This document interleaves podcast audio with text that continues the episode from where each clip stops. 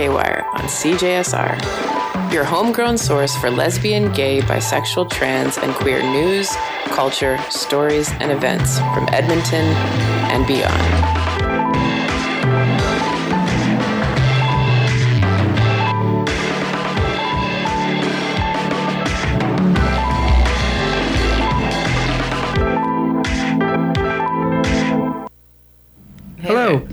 Hi. Hi. How's it going, JD? I'm good. How are you, Alexa? I'm good. I feel like uh, I'm it- wearing shoes that aren't boots for the first time in eight Oh, months. Oh, it's nice. It is so nice outside. Like my ankles are feeling the air. It's weird. Yeah, you don't have to wear a jacket today. I know it's true. It's almost hot. That's how great it is. uh, we have a, a jam-packed show. We have so much stuff, and yet we're Yeah. still Googling stuff right now as we speak. Um, so just to give you a, a heads up about what's coming, um, you might be heading to the mountains this weekend for Jasper Pride. Uh, so we have an interview uh, where you can get all the details on that. So we'll be playing that a little later in the show. We also have uh, an interview that was done by um, a great volunteer here at the station um, who uh, interviewed a friend of his uh, who left the priesthood in Jamaica as part of his process of coming out as gay. So we're going to be playing that as well, probably toward the second half of the show, just because we want to make sure to get through um, a bunch of other news stories that we have. But we'll start with pop culture and JD. Pop culture. I couldn't get anything. Perez Hilton had no updates in his uh, blog. No I gay mean, at least not, not not gay updates. I mean, there's yeah, there's always stuff happening in pop culture, and he has a lot of garbage on there, but nothing especially queer. Yeah. But I did see a couple movies, which like a while ago, and we haven't even gotten to them. I know. So, have you seen any movies lately? I actually haven't. I haven't like seen a single movie lately, let alone a queer one. Okay, well then I Yeah. will fill you in on two. Okay. Okay, I saw Love Simon, like half of the gay community. have you, you have you not seen that yet? No, I haven't. I don't even. So I don't even know. Like I'm one of those. pe- I just Oh, don't okay. even know what the hype is. Like Oh, well, I know it's- nothing about it. Okay, it. I'll tell you. Yeah. So it is a coming out movie, and I mean, yeah, I know. When I first heard it, I'm like, oh, another coming out movie. Mm-hmm. But it's actually really well done. It's it's. I guess it had funding. It's based on a book, a book written by a straight lady. I want to say, but still, I guess she captured what it's like to be a teenage gay boy. Um. Yeah. So Is she- there anything about like her connection to the community or why she wrote it? I don't know. She just wanted to write a book. I guess, yeah. She did all right.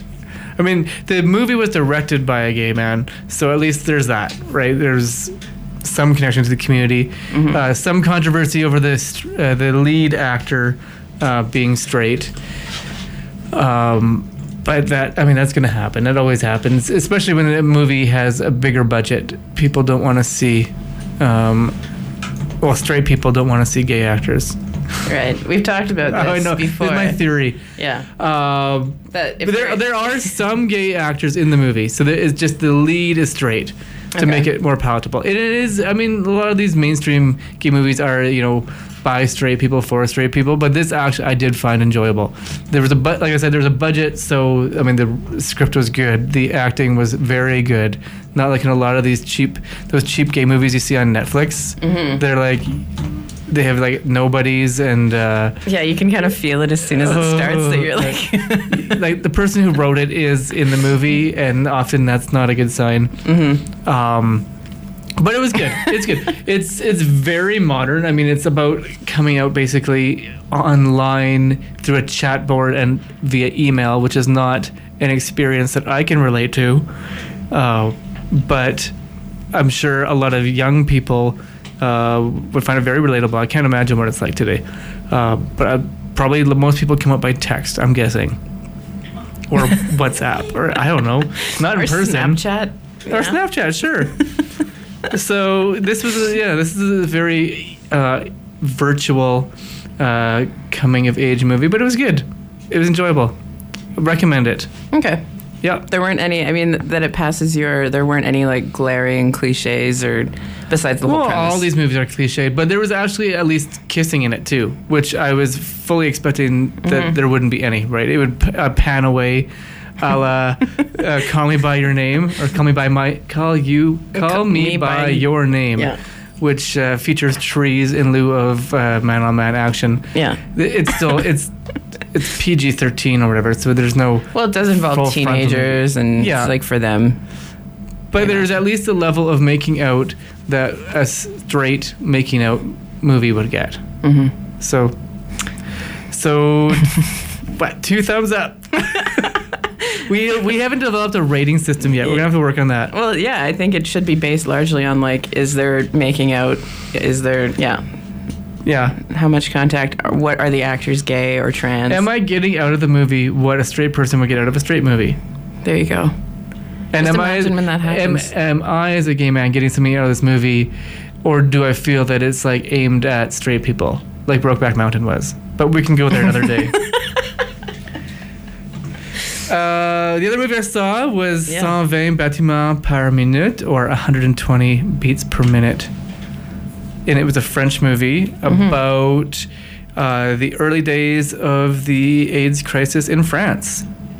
So a period piece. I thought it was gonna be a documentary. I honestly didn't read about it before I went, but it was a it's a dramatic movie. It was very Oh. good, very very good. And I saw it right after Call Me by Your Name, like a week later, Mm-hmm. and I was like, wow, there's a gay movie with actual sex in it. Right. Like it doesn't pan away. Mhm. And this is like this is what it's like to be a straight person watching a straight movie where you get to see Like your um, life represented accurately. Yeah. Exactly. And I mean, and it's like like uh, Call Me by Your Name. It's set in the early '80s, so uh, you know, AIDS crisis, and so sex is an important part of it. It's not just gratuitous sex. When people were having sex in the early '80s, it was. Um, it could be tense. It, it meant something. Uh, th- this is it wasn't just casual sex. Uh, so they actually do show it, and it's, it's tasteful. It's not like pornographic. You don't see any anything that creates it, leads it to have a different rating. We'll say that. Uh, and there was just I really like to see uh, what it was like being gay in the '80s because I wasn't out to the '90s. So it was cool seeing like I mean the the Pride Parade was a protest parade. It wasn't uh, uh, everybody everything is a happy party. Right. So that was that was cool. Uh, at one point, uh, w- there's only one scene where they address it, but uh, it, it was cool that the uh, activists uh, faced kind of backlash from the mainstream gays who co- who looked down on them for being too radical, and they called the mainstream gays zombies. Oh, really? Yeah. I like that. So it was only addressed once and in passing, but it, was it was well done to show that you know not everybody was on the same page or believed the same thing. Uh, then, well, just like today. Uh, it would address. I mean, address a number of things that are still relevant today. Uh, there's a scene in the movie where they uh, are mad at the government because the government isn't offering uh, safe injection sites Right. Which is uh, still something that we struggle to have in Alberta. Yeah, and I mean to totally relate that, and it, this movie took place in the 1980s. Yeah. And uh, HIV Edmonton was excited last month to announce that um, they've been working very hard. And that the first safe injection site um, opened in Edmonton in the Boyle Street Community Services. And this was six years in the making for them. Um, they and and so it's opened, and uh, they're very excited for that, uh, for all that it can offer to the community. That's cool. Yeah, and there has been. I mean, there to keep in mind that there was government pushback. Um, Jason Kenney uh, has opposed it and has been vocal in his opposition to safe injection sites. So those fights um, are not easily won. Right. So now. what is it? Like 30 years later. Yeah. And one last point I'll point part I'll point out is what I did like about the movie is they did the the activists they stormed a school and tried to give uh, safe sex lectures in the school in the classrooms. So in one class, uh, the teacher chased them out. In another class, this female teacher's like, "Yeah, okay, whatever." like go for it. Yeah. And this is still I mean this is still an issue in Ontario, right? Yeah. Where there there's this the election, the provincial election is going to be fought on sex ed. Yeah, absolutely. Because yep. And I mean here too that if things change, that the you know opposition is saying that they would retract everything that's being put forward here in terms of Yeah. sex education. Absolutely. So it was interesting. I mean, and the the more things change, the more they stay the same. I don't know, or it's about the lack of progress we've had in some areas. But Well, yeah, and the assumption that things are just getting better, and yeah, they they're they're not better. They're Yeah. just different in a lot of ways. but I definitely recommend that movie. Uh, if you want to see something a bit grittier than Love Simon or more realistic than Call Me by Your Name, see 120 BPM, and it's French. So uh, I don't know. You'll find it at the library probably. Nice. Yeah, I definitely want to see it. And you said that there's uh, another movie coming to the Metro that might be of Oh yeah, so I saw that at the Metro. It was only one night only, and also one night only coming up is Howl. So that is um, a film about Allen Ginsberg, who was gay. hmm And famously charged with obscenity. Yep. In For this poem, Yeah. yeah. So the movie is about his obscenity trial of 1957. So another period piece. It stars uh, what's his name? James James, Franco. Franco. so if you're getting tired of James Franco playing gay men, Yeah. um, and queer baiting us, you give it a pass. But if you aren't tired of James Franco uh, playing gay man and taking all of our roles, it plays April 26th at 6 p.m. at Metro at the Garneau Theater. And this is part of the EPF Edmonton Poetry Festival. Oh yeah, there are a ton of. We'll bring some other events that are happening with the Poetry Festival because there's a, a specifically queer event that's happening as well. I imagine that there is. Oh yes. uh, yeah. So that's it. That's what I got for pop culture. Well, thank you. Base is covered. Do you have sport? Uh, speaking of of my great sports segue, do we have sports news? we don't actually this Okay, week. that's fine. Nothing. Thanks. Pass. It's all right. Nothing happened. We don't always have to have sports news. No, we don't. Nothing gay happened in the Um, sports world. That we're aware of. yeah, I'm sure there's a lot of gay stuff happening in sports, but we just don't know about it this Okay. week.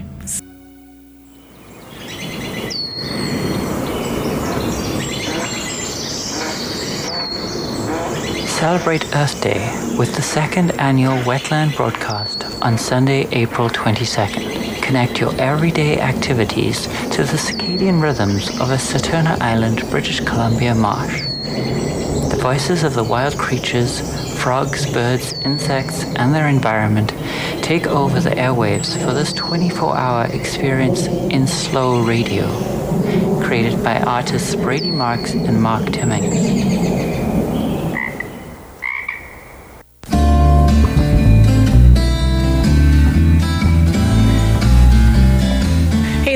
This. I'm at the Tickle Trunk at 9923 82 Avenue, and you're listening to Gaywire.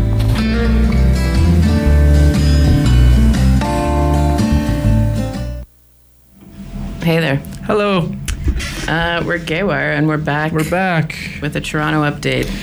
It's like every show. Yeah. We have, but we have a significant update. Uh, so when did this happen? Monday? I think I texted you as soon as it happened. Mm-hmm. So earlier this week. Apologies, I can't remember what day. Um, the alleged serial killer of Toronto, Bruce McArthur, was charged with an eighth. Uh, first eighth charge of first degree murder, and this was in relation to the person whose image the police released. Uh, it was image taken from uh, either a phone or a computer that belonged to Bruce McArthur uh, of a deceased person, and the police released the image to try to identify the person because they could not figure out who it was. And uh, sadly, um, media announced that uh, this person's been identified as Kirushna Kanagaratnam, who was a uh, who arrived years ago. Remember when that big boatload of uh, asylum seekers from Sri Lanka arrived on the west coast? Yeah, he was on that boat. Wow. So he'd been missing for about Uh, that like yeah. yeah. Which explain uh, he'd been missing since around 2015 and had never been reported missing to the police. And that explains why he was uh, I don't know the legal status of the people on that boat, whether they're permanent refugee, uh, permanent uh, permanent residents, or whether they're refugees, or whether they're here uh, Yeah. illegally and face deportation. But he wasn't reported missing because uh, his friends and family feared that reporting him missing would lead to him being detained and deported. Wow. And they, a lot of his friends and family believed that he had gone into hiding to avoid deportation. So it just really speaks to the uh, sad nature of uh, who this killer targeted is the most vulnerable pe- people. People who weren't out, uh, people who couldn't go to p- the police because some of his alleged victims did go to the police. Uh, people, uh, a sex worker, uh, people who just would not be reported missing or traced back to him. Like a street involved person. Yeah. Yeah. So, uh, so yeah. Sadly, uh, uh, Mr. Kanagaratnam's uh, disappearance wasn't reported. Uh, he was identified as the seventh set of remains that have been found. So now all seven sets of remains have been identified. There's one victim that uh, Bruce McArthur has been charged with killing, whose remains haven't been found yet. But there's also a lot more uh, places that their police are going to examine once the ground thaws. So, and they keep saying expect more, expect more charges. This is really sad. Absolutely.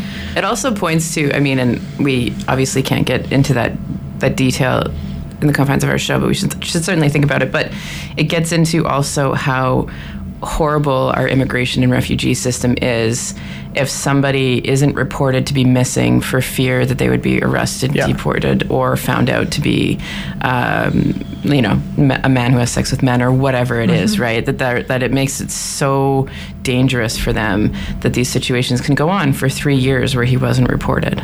Yeah. Yeah. Yeah.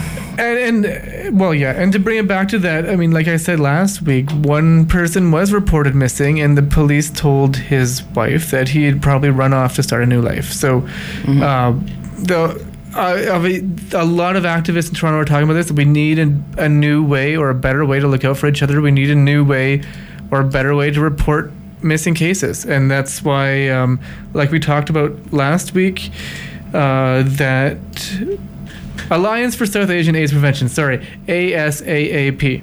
So they were the organization that were last week we talked about. If you want to email them or call them and say, "Hey, I'm hooking up with somebody," or "I'm just I'm going to somebody's house or meeting somebody somewhere," and you don't feel safe, tell them, and they will. Uh, if you don't, if you don't turn up, or you don't report back in 72 hours, they will report you missing to the police, and they will follow up to make sure that the police actually investigate your disappearance.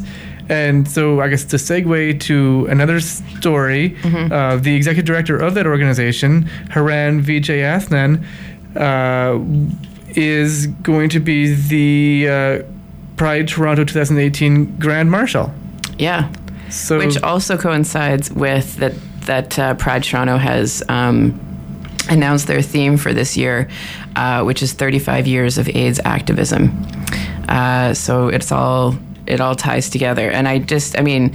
It just shows like the remarkable, and like not to be like I'm still skeptical, but it does seem like a remarkable change that is happening to Pride Toronto, um, where there's a focus on activism, on HIV/AIDS, on this case on like challenging the police and that this particular activist hits all three and like all Yeah. three of those things I've absolutely I've got quotes from him uh, from the Toronto Star, uh, from an article from the April 18th. What did he say? Uh, I'm finding out he is going to be the Grand Marshal. I Said it's truly an honor. I'm grateful for the opportunity because it raises the community on s- many levels. It's validating. It says that if you are Middle Eastern, South Asian, gay, there's a space for you. no i mean like i think um yeah given like every week we've sort of been realizing how much this organization and this person has been doing and every story we bring up it's them it's like it's this organization working on things. Um, so yeah i mean I, i'm I'm hopeful and excited to sort of see what happens with Pride Toronto this year, um, and and maybe to hear from people if the the feeling of what will hopefully be a march and not a parade is much different.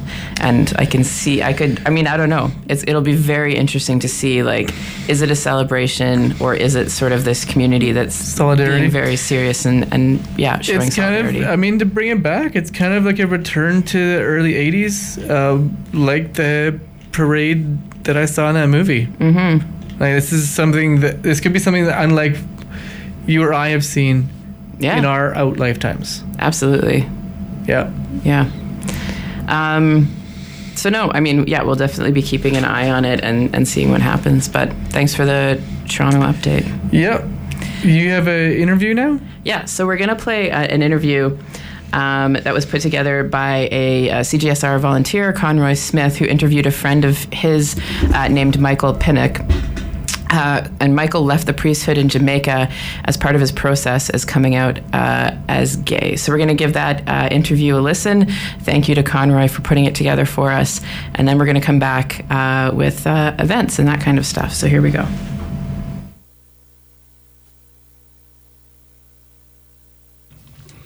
This is CJSR Radio. I'm your boy Roy, and I have with me today my friend Michael Pinnock.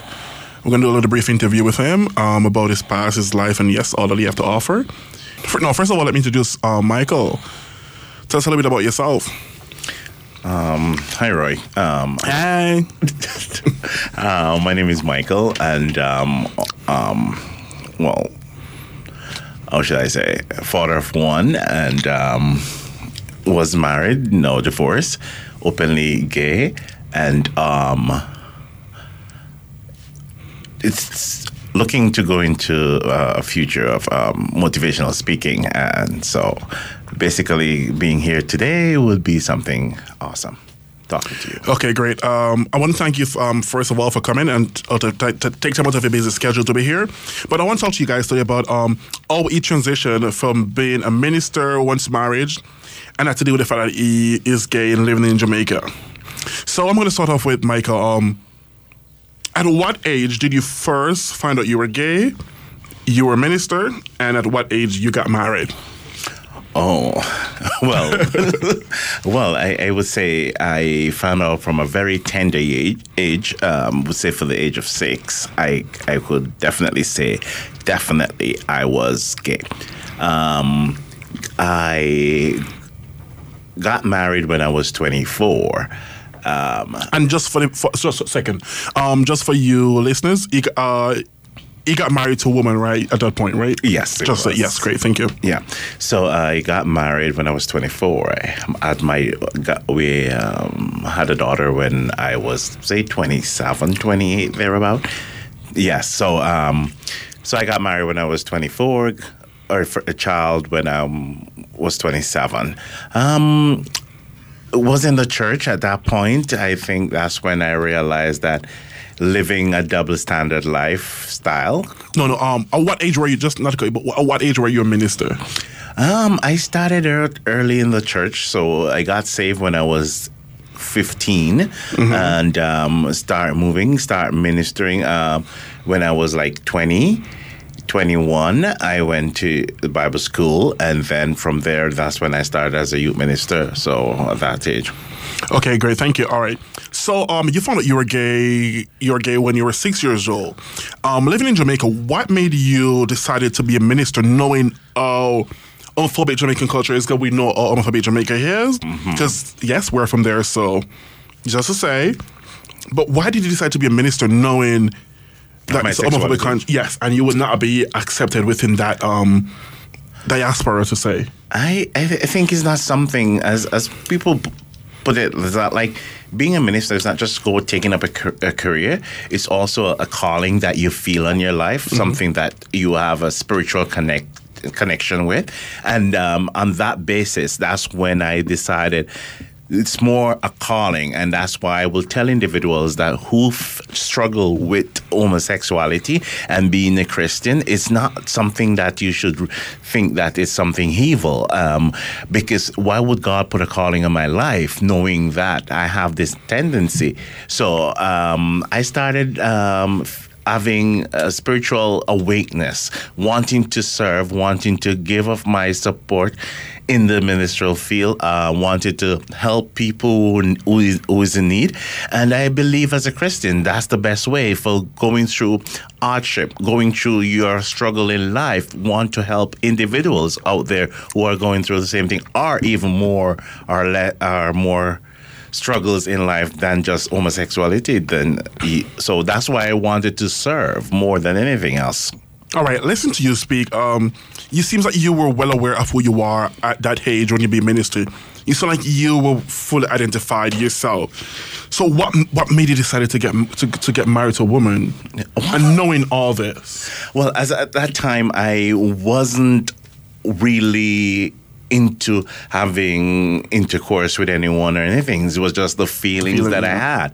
So um, I think being um, in the church and it is a culture where you know that. uh, you can't just go and take up a guy and marry. So uh, everyone would probably look at you as being different, and Right. all the uh, my church brothers and sisters getting married. So I just wanted to be a part of that, which everyone wants to be a part of the crowd of everyday society. I want to be in the elite of what life. So you just want to be a part of that. So I decided to get married. Um, my ex my ex now she knew then that I had the issue of having the tendency of of of of, of feeling for guys yes. But I haven't really gone down the road of really walking through the steps of getting intimate with someone. So um, I think on that basis knowing that we were friends she decided like okay why not try? So maybe I could change him or Right. uh, yeah so i think that was it. And i wanted to be changed also knowing that but it, there's certain things in life that we know that we just can't change by just doing that. We just have to accept certain things Okay, that's good. Um, and just for the listeners in Jamaica, Jamaica's a very homophobic country. We really pride ourselves, and um, we, we basically live on religion, basically the Bible, Christianity, and I don't know how to say, it, but it's kind of hard. Like anything the church says really goes right. Yeah, they take it like that. So because the Bible said a man that loved another man shall be put to death. So I was a bit skeptical of the way because he got married. I was like, why did you do that? Why why why you did? Because you know, oh, the pastors bash members of the LGBTQ community, and the double standard that we we we, we face living in Jamaica in terms of um lesbian is okay, but gays are not accepted, right? It's kind of kind of like that. Yeah. So I was just kind of like, why did he even do all this, knowing who you are? But listening to you, I can understand um, where you're coming from, and I'm from there, so I know exactly what it is. And um, just my another question for you: looking back at all this, what would you have done differently? I I could say that I would ch- um, would not get married, but then, but then again, I have a wonderful daughter, so on that I will not change that part. I will definitely not, because having a child is the most beautiful thing um, I could um, anyone could ask for, but I would s- stand up more accept myself ba- um, more and step out into my truth long before now. I think I'm just now embracing my full truth. And um, I would have changed just about accepting myself more then. That's all I would say I would do. But I think life teaches us lessons. So I am who I am today because of my past experience. So I said I learned from that. So I probably would just say, be proud of who I am. Very much true. We have we have to be proud of who you are, or who we are as an individual, as a person, and um, if we don't accept ourselves who we are, nobody else will accept us. You know what I mean? And I'm really happy that you really take the brave step, knowing that we're living in Jamaica on our diaspora. What do you think? Does our culture had um, had any impact in you making all the decision that you did? Um, I think it was more not the culture um, impact me in my sexuality. I would think it's more um, you finding yourself, making a stand, knowing that I stand for something. I stand for righteousness. Yes, I stand for Michael. I want to live. I'm here to live and I want to live my truth. I want to live and I want to be free to live my truth.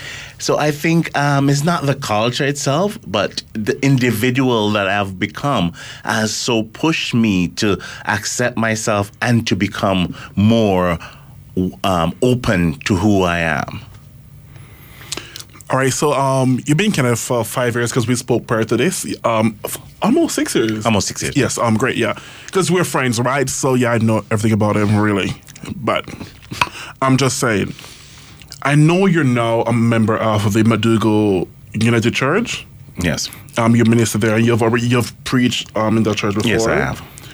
Compare the preaching here with the preaching back home in Jamaica. What is it like? How do you feel? What what's what's the difference? Um, the thing is, back in Jamaica, when I when I minister, um, I couldn't. I was ministering as an indiv, uh, someone else, and I will say someone else because then I everyone see me as, as this guy who has the word, someone who knows has charisma and everything else, and. Um, so they will see the charisma they see what you have and the the glory of god on your life. But the so it was a different s- scenery then now i am being michael with all of that the charisma everything else and being outly gay knowing that listen i can be a queen if i want to be and uh, i can say girl Right? without any apology. If I want to lo- um, let my wrists be free, I can let it be free. And and and, and, I'm and, gagging at this to be honest. and, and, and that's the beauty. That's the beauty Yeah. that I have being in Canada and at McDougall and ministering is that I don't have to be looking over my shoulder if knowing that because of my sexuality, I may have to run out of this church because someone may be uh, uh, somebody may be mad with me and my sexual being gay. But here I can be free. I can be who I am. I can be myself. I can be Michael, gay, whatever, and be proud of it. So that's the difference. I have to say, um, you know, when I first came here, and you know, I have we have friends who are ministers and stuff, and you're a member of the LGBTQ community. Yeah. I I was like, oh my god, we have pastors who are gay, and they're not in the closet. Girl. Child, we got we got like everybody. These people who are trans or uh, bi, and they're all living their truth. Where are we living?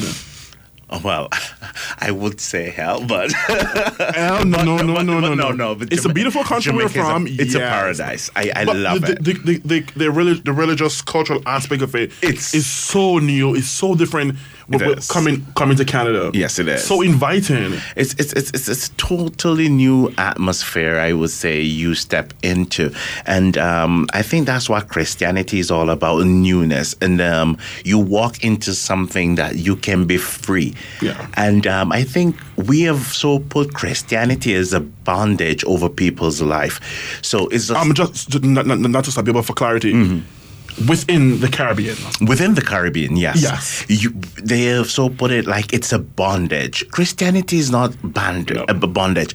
It's about you being liberated. Christianity is supposed to, uh, uh, with you, uh, as you said, the Bible said love. Not just Christianity, but religion, religion as a whole. Religion in the whole Basically, yes. basically does that, and um, love. Religion's supposed to, t- um, but then because I know only Christianity growing up in it, then I can say, growing up as a Christian, it makes it looks like you were so much in bondage.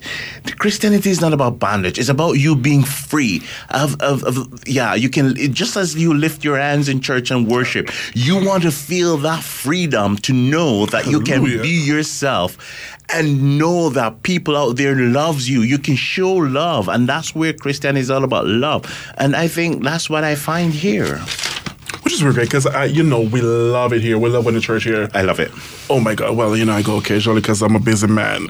But when I do go, I go and I'm there and I'm in the moment and it's really great. But um, we didn't say much about your marriage. How did that work out? Um, because I know you got divorced, right? yes i did How did that play out? How did that play a part in, in of you being in the church? Um I had when myself and my ex decided to split, knowing that we had a child. I had to step down from my position as a youth minister, and um, the good thing that I, I can say that comes out of it though is that I people say that they had divorce and they have bitter relationship with their ex. I can't say that. Um, I have a wonderful ex-wife. Um, if I should probably go back in time or reincarnation, You're I think I will probably pick her again. Oh my God. if I was ever that straight. I don't know that. I, another thing, yeah. So I think I will definitely go back and I will say yes, I'll marry her again because she's so wonderful and uh, she's very supportive. She will, as a woman, you will know she will have her things. She will stand for certain things, which I do respect, but yet still very supportive. I could not say one bad thing about her when it comes to my sexuality or whatever. She never made me feel like I'm an outcast or feel less of myself. And I think her being in my life also helped me to today stand in my truth and know that listen you're not alone and she has been there a cornerstone in my Oh, that's amazing. So, Yeah. always a relationship. Just to wrap up here, always a relationship with your daughter. uh, my the relationship with my daughter was i was very afraid of knowing she knowing what her father is and everything and the reason why we her mom and her dad really separated and i think she knows the truth now she's going to be 14 coming um, in June. Um, she's a girl. big woman, I will say. but um, she's very understanding and very supportive. And uh, the, the fact that I was always, af- the thing I was very afraid of is that not having her love, uh, feel that love from her. And um, she has assured me that, Daddy, I love you. And that meant the world to me. And I think that's the icing on the cake. That's pretty interesting. Um, I'm happy to hear that. Um, my last question, I'm going to ask you know, what advice would you give to people out there who are going through a similar situation or a situation of some sort? I would say find someone who you can open up with. Someone who will understand you, who will not judge you, who will not just look at you and say, oh, this isn't. And um, someone who will walk you through life and say, listen, um, you are not the worst, you're not an outcast, and work from there because it's hard to find people to support you when you're gay and in, especially in, in this background I'm so find someone who you can really be honest with and be honest with yourself and uh, decide to say listen i want to be me i want to be whosoever god created me to be and live that truth that's it All right, Michael, thank you so much. Um, we just talked about how Michael transition from being a minister, once married to a woman, and do the fact that he's gay and living in Jamaica.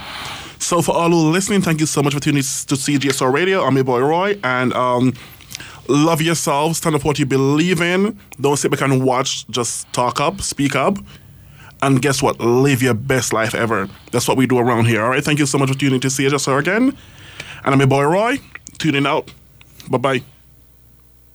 Hey, we're back. Hey. And thanks to uh, Conroy Smith for his interview with uh, Michael Pinnock about uh, leaving the priesthood in Jamaica as part of his uh, process of coming out.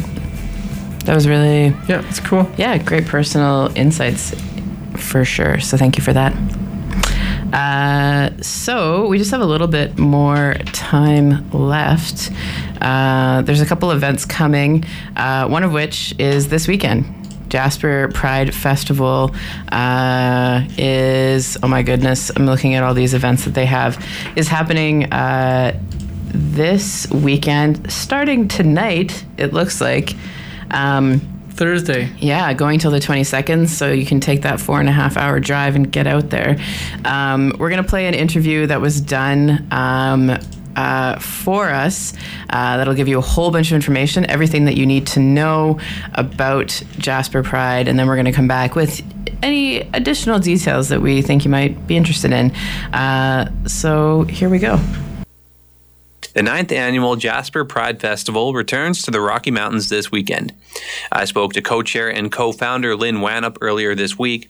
With Lynn being in Jasper, I had to phone her for the interview and could hear the sounds of a party when she answered the sounds of music, of conversation, so it was pretty clear that she has a thriving social life. To put that a bit more eloquently, it became clear that she values living within a closely knit community. That had a lot to do with why she started Jasper Pride nine years ago. Although the story of Jasper Pride starts even earlier than that, when Lynn bought a famous Jasper restaurant, Coco's Cafe on Patricia Street. you know, nine years ago, we bought the restaurant. Well, no, sorry. be almost 11 years ago. We bought the restaurant and I put a rainbow sticker on the window because everywhere I ever worked had one. It was, it was just, why wouldn't I? And uh, it sort of caused a little bit of an uproar. It got ripped down then replaced, and it just sort of stemmed from there. I was like, "Hey, this town needs this," and it just it snowballed and snowballed, snowballed. Did you ever get to the bottom of the sticker incident? Yeah, I caused a major uproar. um, Cocos has been there since 1991. We bought it in 2007, and uh, um, there was nowhere else in town that had a rainbow sticker. I was the first one, and then now it's you're hard pressed to find a business that doesn't have one. I'd say 80% of town has rainbow stickers in the windows. So, do you think the sticker getting torn down served as sort of a rallying point for the community? I, I don't know how widely known. Like, I mean, it's something I've talked about since then in interviews and different things people know. When it initially happened, I don't know how many people in the community might have known, but I know it rallied me to be more vocal. And I mean, that's, I'm not an overly quiet person anyways, so it's pretty easy for me to sort of get up in arms and you know what this is what i believe in and it's not going away. The people were always here you know what i mean? But it just it's like we we sort of brought people together. It's you know like it's the community here is unreal and they uh, so uh, how important has that community or that sense of community been to the longevity of the festival? It's easy for people to work together when they like each other and it just it's it's again and again year after year that's what we have here. There was definitely in the kickoff the first couple of years people that you know hard pressed how to talk them into it, like explain to them, and you'll take different angles. Like if you're uncomfortable with it, well, look at it this way: it's a good business venture. You know what I mean? And then now it's like, whoa, they're seeing this, and people come year after year. Like you look at Tourism Jasper's jumped on board to do their um, new initiative is called Pride 365. It's year round because this is something like it's international now. It's you know they travel you know Germany and you know all like all over the place, all over Europe, and they promote Jasper Pride as well as like I just said, like the backdrop. It's you know the whole stems back to like this is where people come to vacation. So why not make it like why not? Why wouldn't you come to Jasper for a weekend? Because we go there weekends anyways. So making a special trip for a Pride festival is, isn't a far stretch. Like it's and you know it's not just I mean Pride's in the city. You know, like in Vancouver and Edmonton and Calgary and stuff like that. Like you know these like really amazing parties and events and everything. Whereas in Jasper, we can offer things that a city can't. So, can you tell me a bit more then about the atmosphere that makes the Jasper Pride experience unique? There's definitely the party atmosphere, right? Like it's you know every evening, sort of all the different events turn into like the bars, nightclubs, and stuff like that are huge parties. But what we've really built on, um, Jasper has a GSA, which um, I don't know how many there is in Alberta now, but Jasper's has been active for I think seven or eight years. Like it's it's long and it's amazing it's like genuinely an all inclusive, welcoming community, and it's I don't know. The people are so good. The like the businesses are so good. It's it's just so wonderful. It's so cool. You drive into town, and you know, it's sort of like you know, a few years ago we started with a rainbow flag, sort of at the end of each town, at either end of town on the light post. Well, now I think it's like ninety four or something. Like that, like every single light post in town has two rainbow rainbow flags. I'm looking at them right now. Like it's they're up all the way downtown. You drive in, and there's no doubt in your mind. Wow. So it seems like even just driving into the city during Jasper Pride is an experience in itself. But uh, what are some of the other events that people can attend? Well, being a little bit later this year, last year we uh, sort of reached out and said some of you know what are some of the issues or you know talking to like some of our big partners um, like the bigger hotels and stuff like that and they were all like god you know when we first originally did it it was sort of february because february was so slow well let's move a little into march because we need more rooms then then in april like so just had to move here and there to accommodate having rooms. Because without rooms, because we're a destination pride, without those rooms, without those hotel rooms, we don't have pride. So last year, the a couple of our biggest partners really said like, "Oh, we're really booked up. Like, can we move it a little bit?" So we did. Um, so moving it these few weeks, the hill is still open, and the hill is unreal right now. It's been such an unreal year. But moving it forward, we're doing things like the motorcycle tours, which we've never been able to do because there's usually like a lot of snow on the ground. So we're doing our own food festival during the during Pride called um, Fork and Spoon, and there's a huge, huge buy-in to this thing. So basically, all these restaurants are selling a specific item or a specific choice, whether it be like a drink and, a, and an appetizer or something, and a certain percentage or dollar amount of every of that item sold all weekend is going back to Pride. Now, I see you have an event called Under the Big Top. What's that all about? it, it uh, the signature uh, sort of like our gala event. We're calling it um, uh, Under the Big Top. It's uh, sort of like circus themed, and it's we've gone totally crazy. The dec- the decor and the lights, and it's amazing. Kind of vintage circus, like sort of sexy. Like, oh, it's going to be unreal. Um, we had to move it because we hit capacity at the lodge last year. The only other place in town that can hold a bigger capacity is in town at uh, the curling rink, which sounds crazy, but we have gone out to the nines. The decor, the lighting, it's ultimately returning the largest room in town into a nightclub. And it's going to be so fun. Caravan of Glam approached us. And uh, so there's, there's a small show, but very little like talk and stuff like that. It's more, it's, oh, it's going to be so unreal. Sounds like a lot of fun. Um, so, in closing, if there was one motivating factor behind the success of the festival, it sounds like it would probably be the community behind it, the community that puts like I it said, on. I, I had this vision, right? And it just it's it's grown into more than I ever could have imagined, and a lot of it has to do with the community. Like it's just we are so freaking lucky. It's such an amazing group of people that that, like I'm surrounded with, and it's it's just beautiful. It's amazing. Thank you, Lynn, for talking with us today. If you want to go to Jasper Pride, it's on this Thursday to Sunday in Jasper, Alberta. Head to jasperpride.ca for all the details and scheduling information. I'm Connor O'Donovan. Thanks for listening today. You're listening to Generator on CJSR. Hey, we're back, and thanks to uh, Connor O'Donovan for that uh, interview all about uh, everything that's happening at Jasper Pride. Just to give you uh, some more ideas, they listed some of the events that are happening, um, but it really looks like a jam packed schedule of events, including things like Pride Spa. There's a kickoff party. There's a teen kickoff party. There's a Pride beer night, a Pride dance party, more Pride Spa, Jasper Wildlife and uh, Tour, Pride skiing, Pride motorcycles, Pride glacier walk. So everything that you think of doing in Jasper, but full of pride. It sounds like a great business venture. Yeah. I don't know. I mean, yeah. I mean, to like, quote the founder, yeah. Uh, it's So- interesting. yeah. Yeah. Will there be gay people at the Pride? I know. I mean, I, I like I Jasper Pride's been very interesting over the years. I went to the first few, and it had a very community feel. Like the dance party was at the high school gym, and it felt like like I've never been. Well, I've been in queer spaces that are very inclusive and feel like a warm hug, but this one did, and it was very unexpected that it did. Um, it seems though that it has changed over the years, and the focus has changed.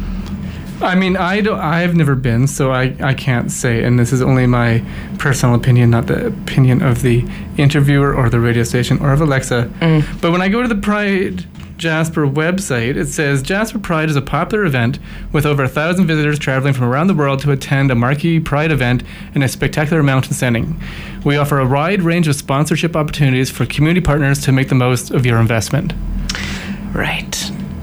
There's no. It doesn't say gay, lesbian, bi, trans, anything on on that page.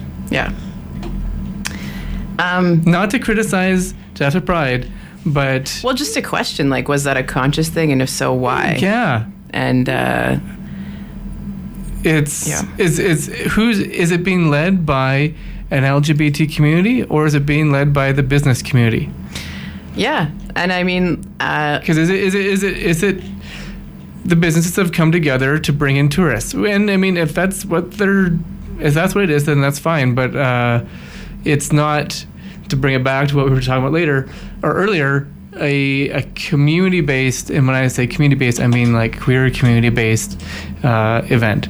It's a it's a corporate based event, and if that's turns your crank, then go do pride skiing at the Pride Spa. and um, yeah, no, I know. And I, I mean, it's it's been a question for a number of years, and I don't disagree with you. I think it is very curious that that, and in the you know, when people are talking about it, that gay, lesbian, bi, queer, and trans aren't uh, brought up, and that it's very like there's rainbows all over the website, but it's. Um, just looking at some of these events, I would wonder. And if people go and they like, you know, it was really queer. It was they made efforts to um, do everything from like making the change rooms at the ski resort and the washrooms gender neutral, to ensuring that the spa staff um, are very aware that people um, have different sort of comfort levels with their body and that going to a spa can be very uh, challenging and, and restrictive for a lot of people. Um, that would be interesting to hear about because that would be amazing. So I'm curious if that kind of stuff is going on. Yeah. Yeah. So send your angry phone calls to me, not not Alexa.